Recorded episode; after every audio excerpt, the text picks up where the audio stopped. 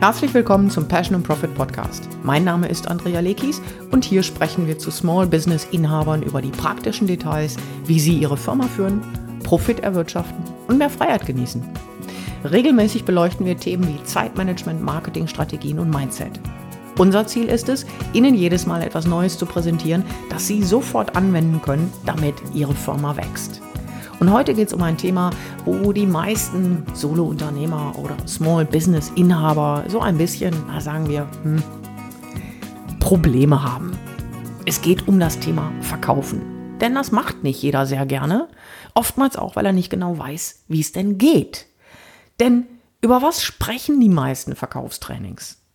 Naja, das überrascht uns jetzt nicht, über Techniken, wie man verkauft. Und das ist auch natürlich nicht verkehrt. Doch es lässt wesentliche Teile des Verkaufsprozesses komplett außer Acht.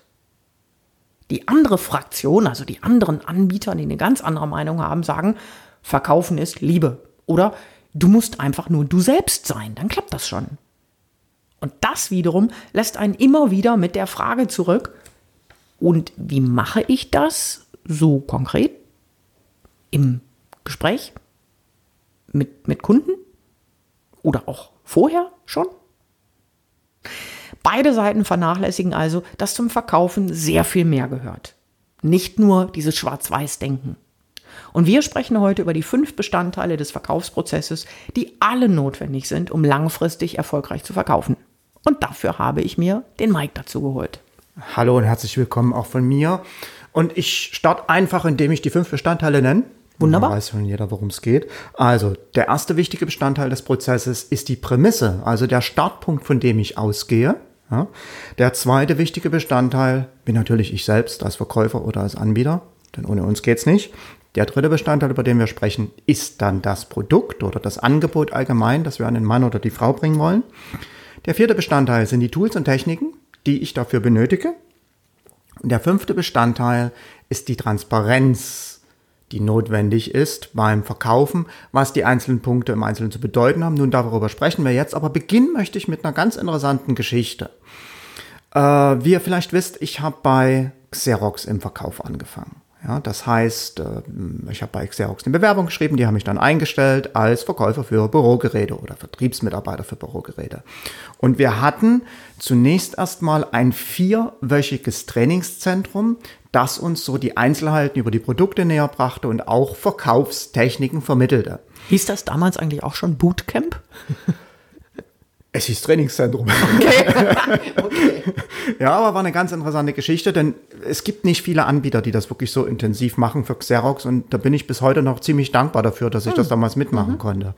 Aber zurück zu meiner Geschichte. Ich bin dann also zurückgekommen in meine äh, Dienststelle, wenn man so will, also in meine in mein Office in, in Dresden war das damals. Und jetzt stand ich da. Ich habe das Bootcamp hinter mir gehabt, also das Trainingslager und ich habe die äh, Geräte-Prospekte äh, bekommen von meinem Chef und ich habe äh, ein Gebiet bekommen und dann hieß es, ja, jetzt mach los. Und ich stand ein bisschen da und wusste nicht so richtig, ja, wie los, was soll ich jetzt zuerst machen, wen soll ich anrufen, wie soll ich anrufen. Und ich habe mich entschieden, dass ich zunächst mir noch ein, zwei Wochen Zeit gebe, um meine Kollegen zu beobachten. Hm. Guter Plan. Und ich erinnere mich noch ganz genau. Ich hatte einen Kollegen, der war etwas älter als die äh, sonstigen Vertriebsmitarbeiter da. Und Ralf war sein Name. Und äh, er war auch vom Wesen her ein bisschen anders. Und ich habe mich mit Ralf von Anfang an ziemlich gut verstanden und ich habe ihn gefragt, äh, da er auch viele große Kunden hatte, ich habe ihn gefragt, ob ich nicht einfach mal mit ihm on Tour gehen kann und einfach mal mich ein paar Kundenbesuchen dazusetzen kann. Und er hatte natürlich nichts dagegen.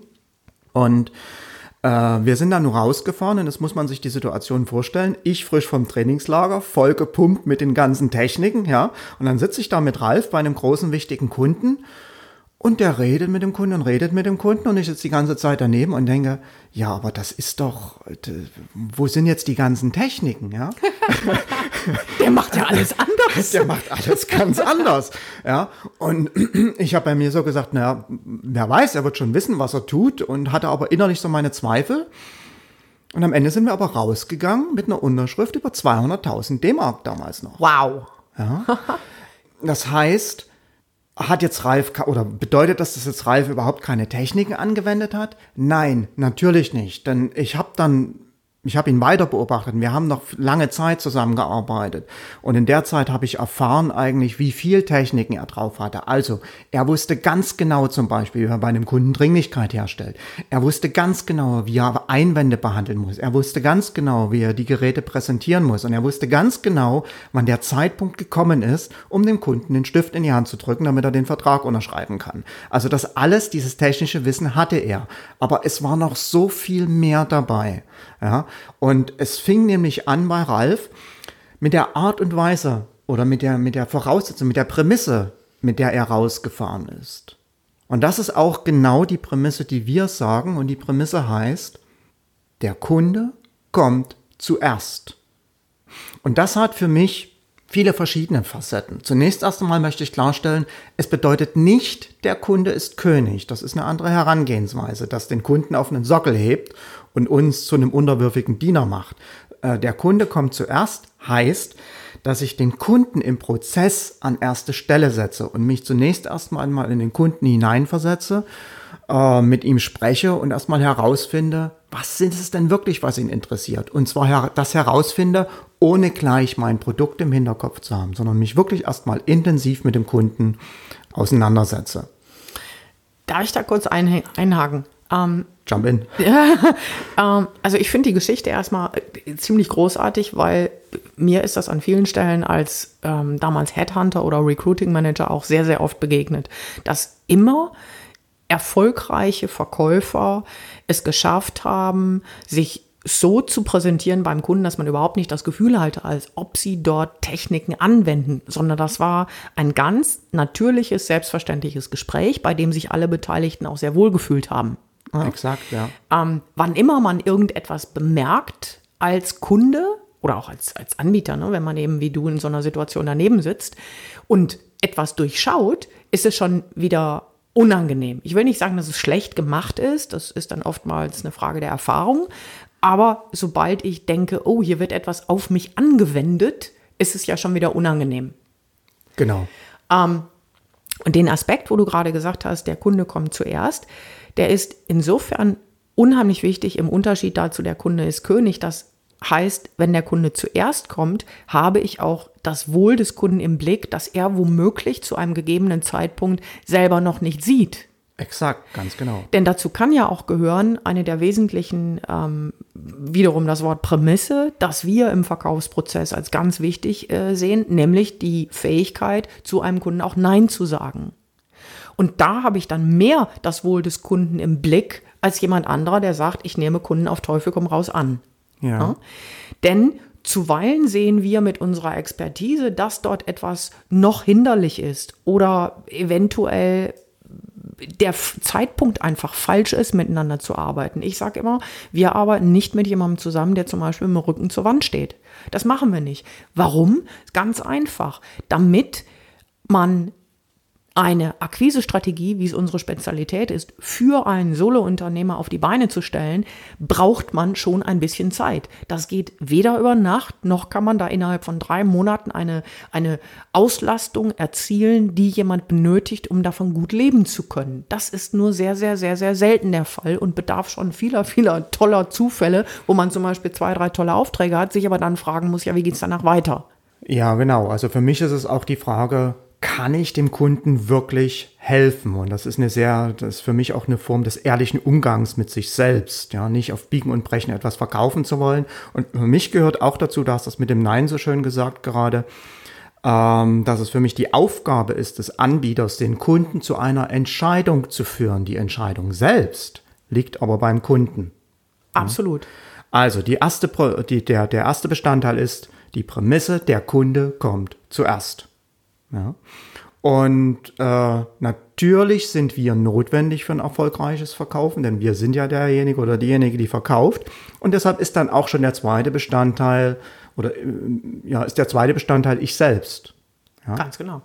Und hier ist es für mich ähm, ganz, ganz wichtig zu verstehen, dass niemand bei mir etwas kaufen wird, wenn ich in irgendeiner Art und Weise Unsicherheit oder gar Angst ausstrahle.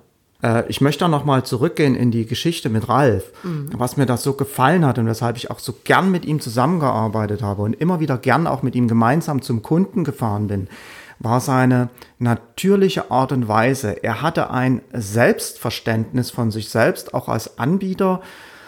Das, äh, das war phänomenal und das hat richtig Spaß gemacht, dazu zu sehen. Und äh, es ist auch notwendig, weil der Kunde erwartet ja von mir als Anbieter in einem Thema, in dem er sich nicht auskennt, in dem er auch auf Hilfe angewiesen ist, dass ich vorangehe, dass ich ihm den Weg bereite, dass ich ihm Dinge zeige.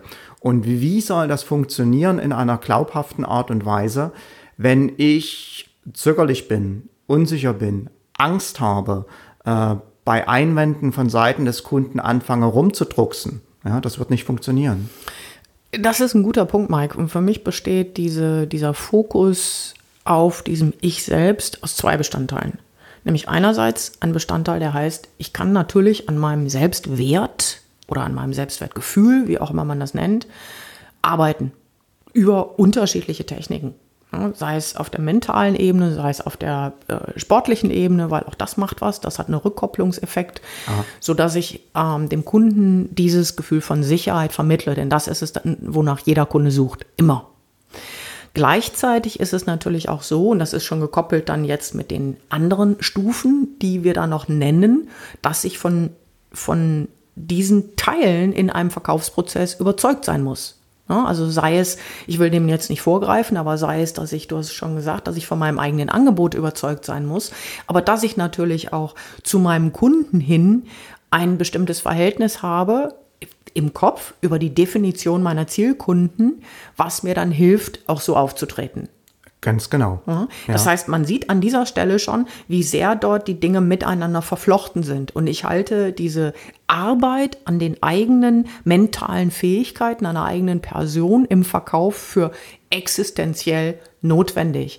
Denn ich habe in einem letztens in der Akquise Masterclass nochmal so gesagt, wo es darum ging, da ist ja das Thema Telefonieren, dass man halt den, äh, die Kundengewinnung mit Hilfe des Telefons unterstützt.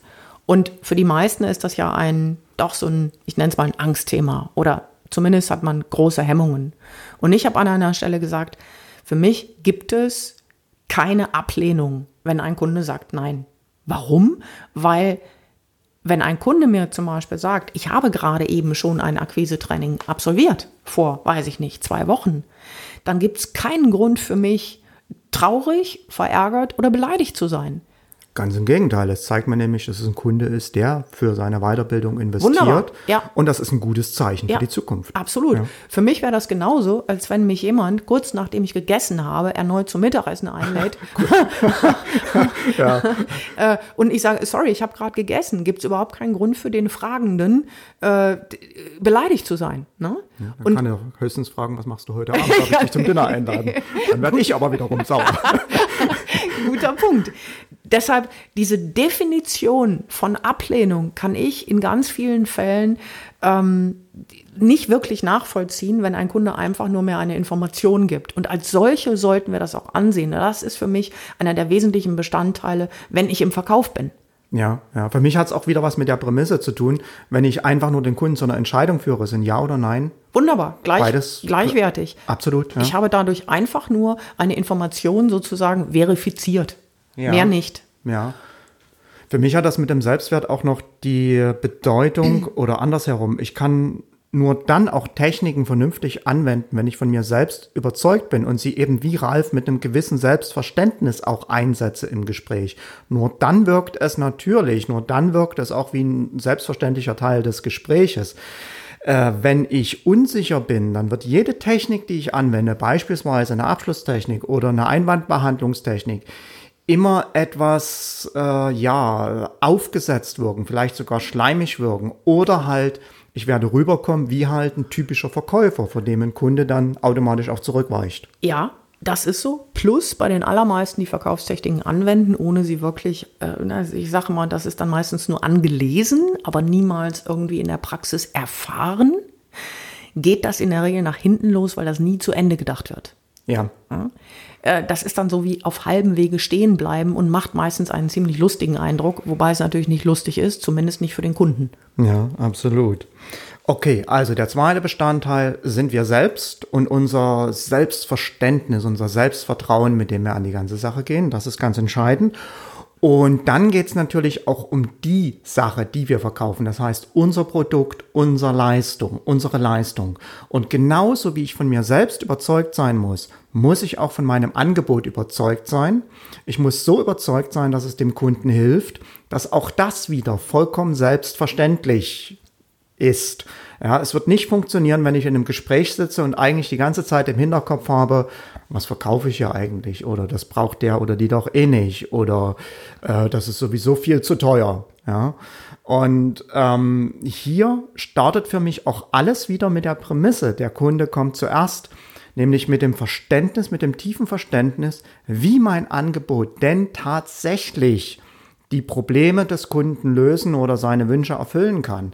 Und auch da ist es notwendig, dass ich mich intensiv damit befasse mit meinem Produkt. Das heißt, ich muss ein umfangreiches Produktwissen aufbauen. Und auch da sehe ich bei vielen dann wieder äh, in der Praxis häufig Defizite, wo man dann sagen muss, ja, dieses alleine, du musst nur an dich selbst glauben oder äh, du musst einfach nur die richtigen Techniken können, warum beides nicht funktionieren kann, wenn ich mein Produkt nicht kenne und ich weiß, wie es Kunden hilft. Ja, und da haben wir wieder dieses, dieses Netz, von dem ich hier spreche, was diese fünf ähm, Komponenten miteinander verbindet, nämlich dass die Produktkenntnis im luftleeren Raum, also im Vakuum, nicht existiert, sondern ich brauche auf der einen Seite natürlich die Features, wie wir das nennen, was ein Produkt kann.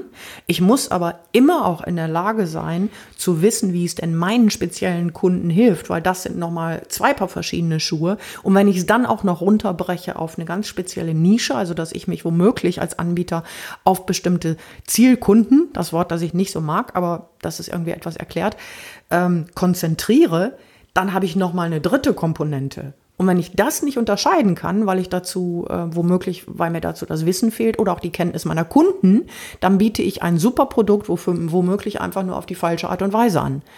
Oder für den falschen Kunden. Oder für den falschen Kunden ähm, erleben wir immer wieder.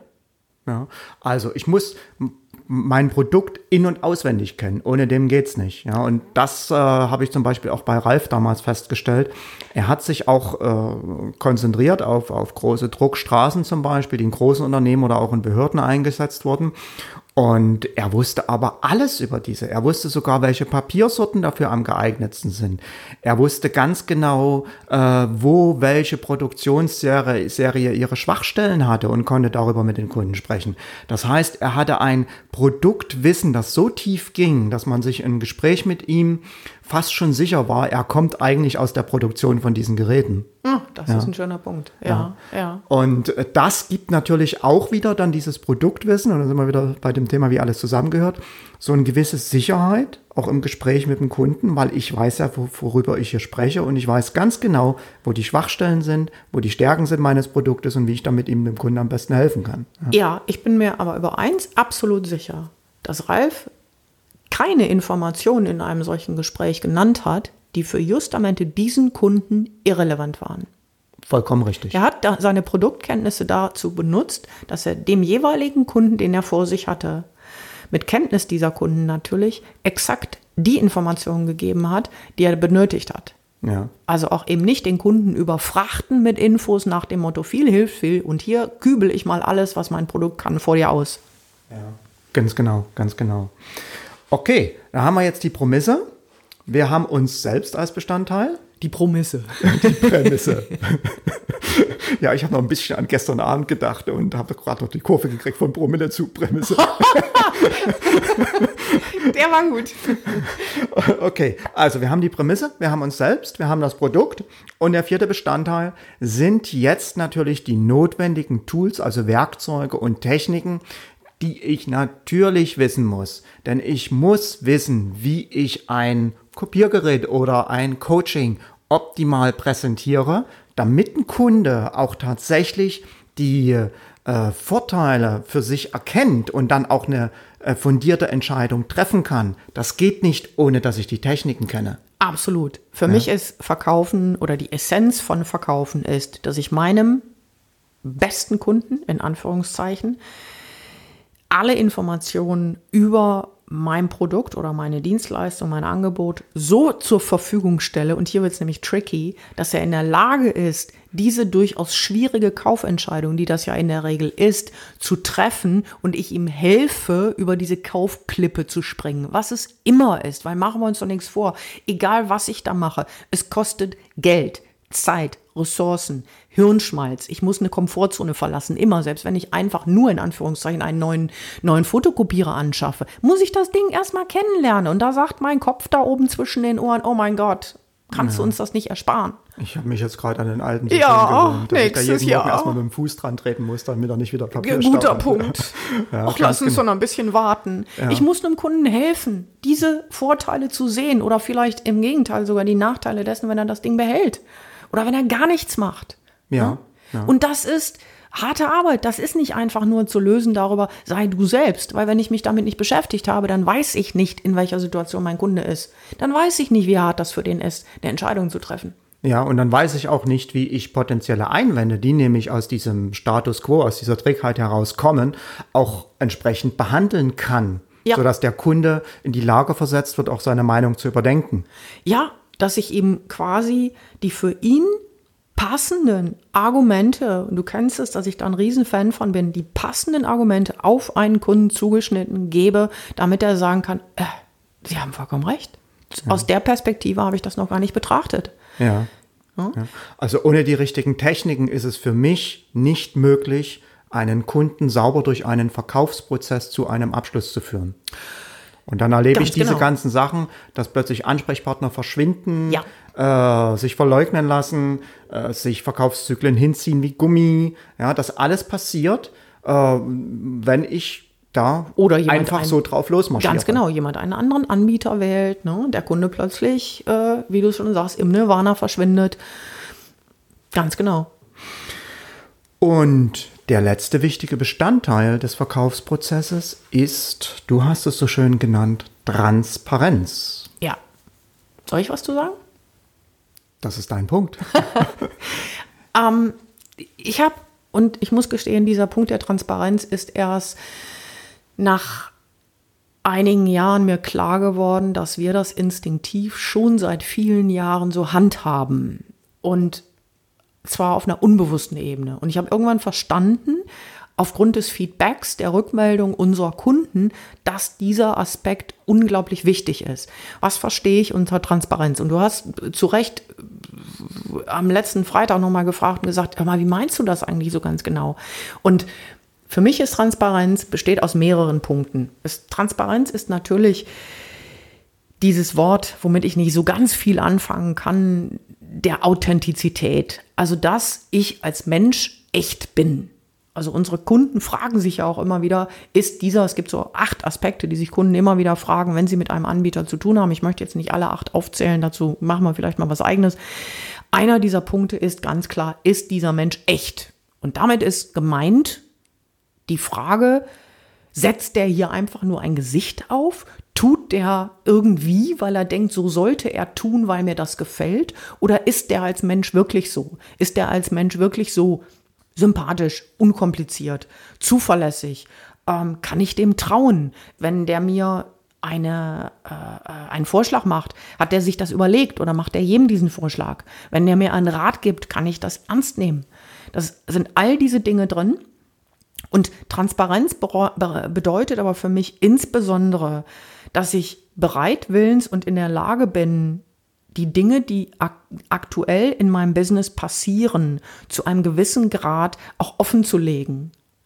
Das bedeutet nicht, dass ich jede schlaflose Nacht meinem Kunden berichten muss. Und wo du gerade von Promille gesprochen hast, ja, wenn ich dann mal vielleicht äh, zwei Glas Rotwein zu viel getrunken habe, das muss ich auch nicht jedem Kunden erzählen.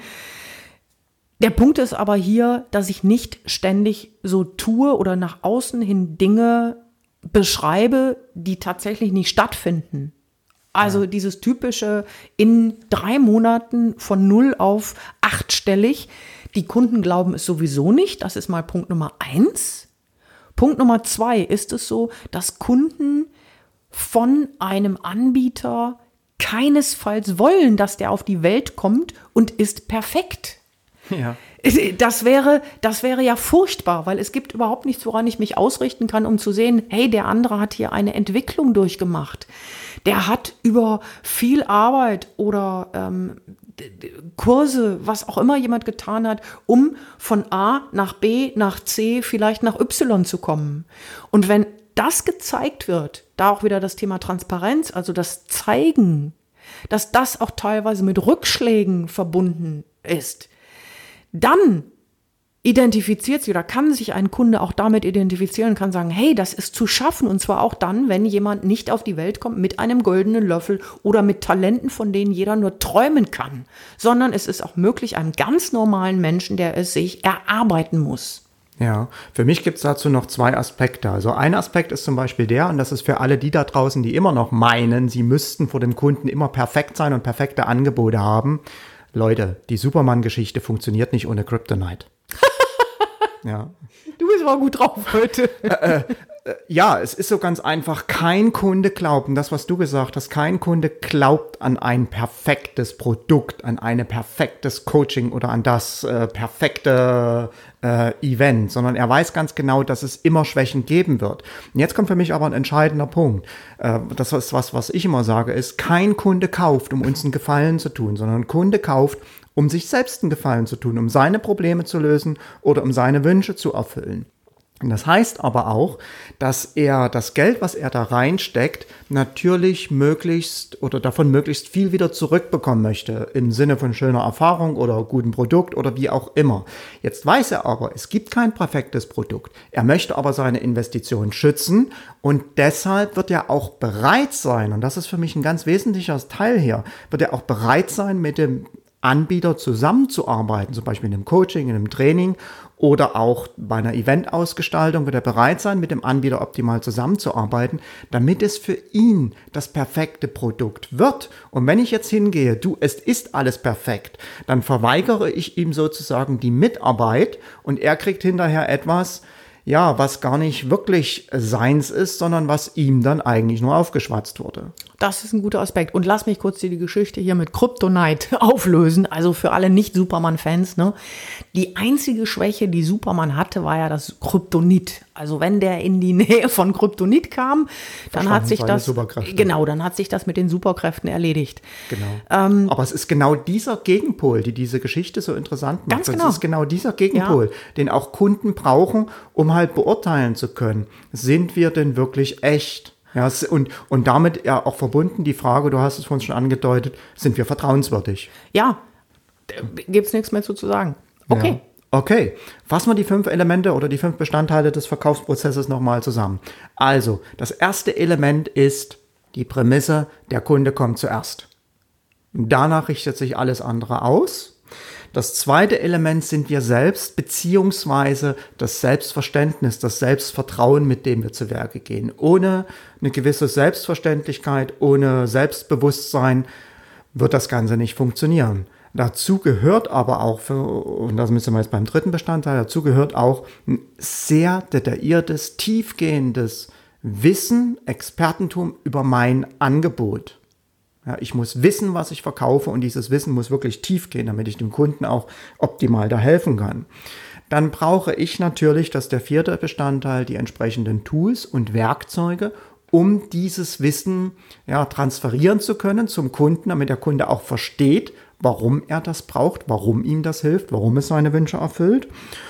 Und das Ganze wird aber nicht funktionieren, wenn ich immer nur so tue, als sei alles heile Welt, als sei alles perfekt ohne eine Transparenz, die dem Kunden auch erlaubt zu sehen, wo sind die Schwächen bei mir, wo sind die Schwächen beim Produkt und sich dann auch, ähm, um sich dann auch mit mir darüber austauschen zu können. Ohne diese Transparenz wird das Ganze nicht funktionieren. Das stimmt. Und damit sind wir am Ende angelangt. Wenn Sie mehr wissen wollen über solche Themen, und wie wir sie in unsere gesamte Akquisestrategie oder wie wir unser Business leiten, umsetzen, dann schauen Sie im Powerhouse vorbei. Dort machen wir regelmäßig solche Live-Events. Eigentlich findet jede Woche, glaube ich, irgendwas statt. Ne? Entweder Frage- und Antwortgeschichten oder Pitchfest. Pitchfeste. Pitchfest ist übrigens eine ganz tolle Sache, wo wir uns anschauen, die Webseiten oder auch das Marketingmaterial von jemandem ist jedes Mal mit tollen Aha-Effekten verbunden. Das war unser kleiner Werbeblock. Sie finden das Powerhouse unter www.passion-profit.com slash powerhouse. In diesem Sinne, ganz herzlichen Dank fürs Zuhören. Danke auch von mir. Und wir hören uns beim nächsten Mal. Tschüss. Tschüss.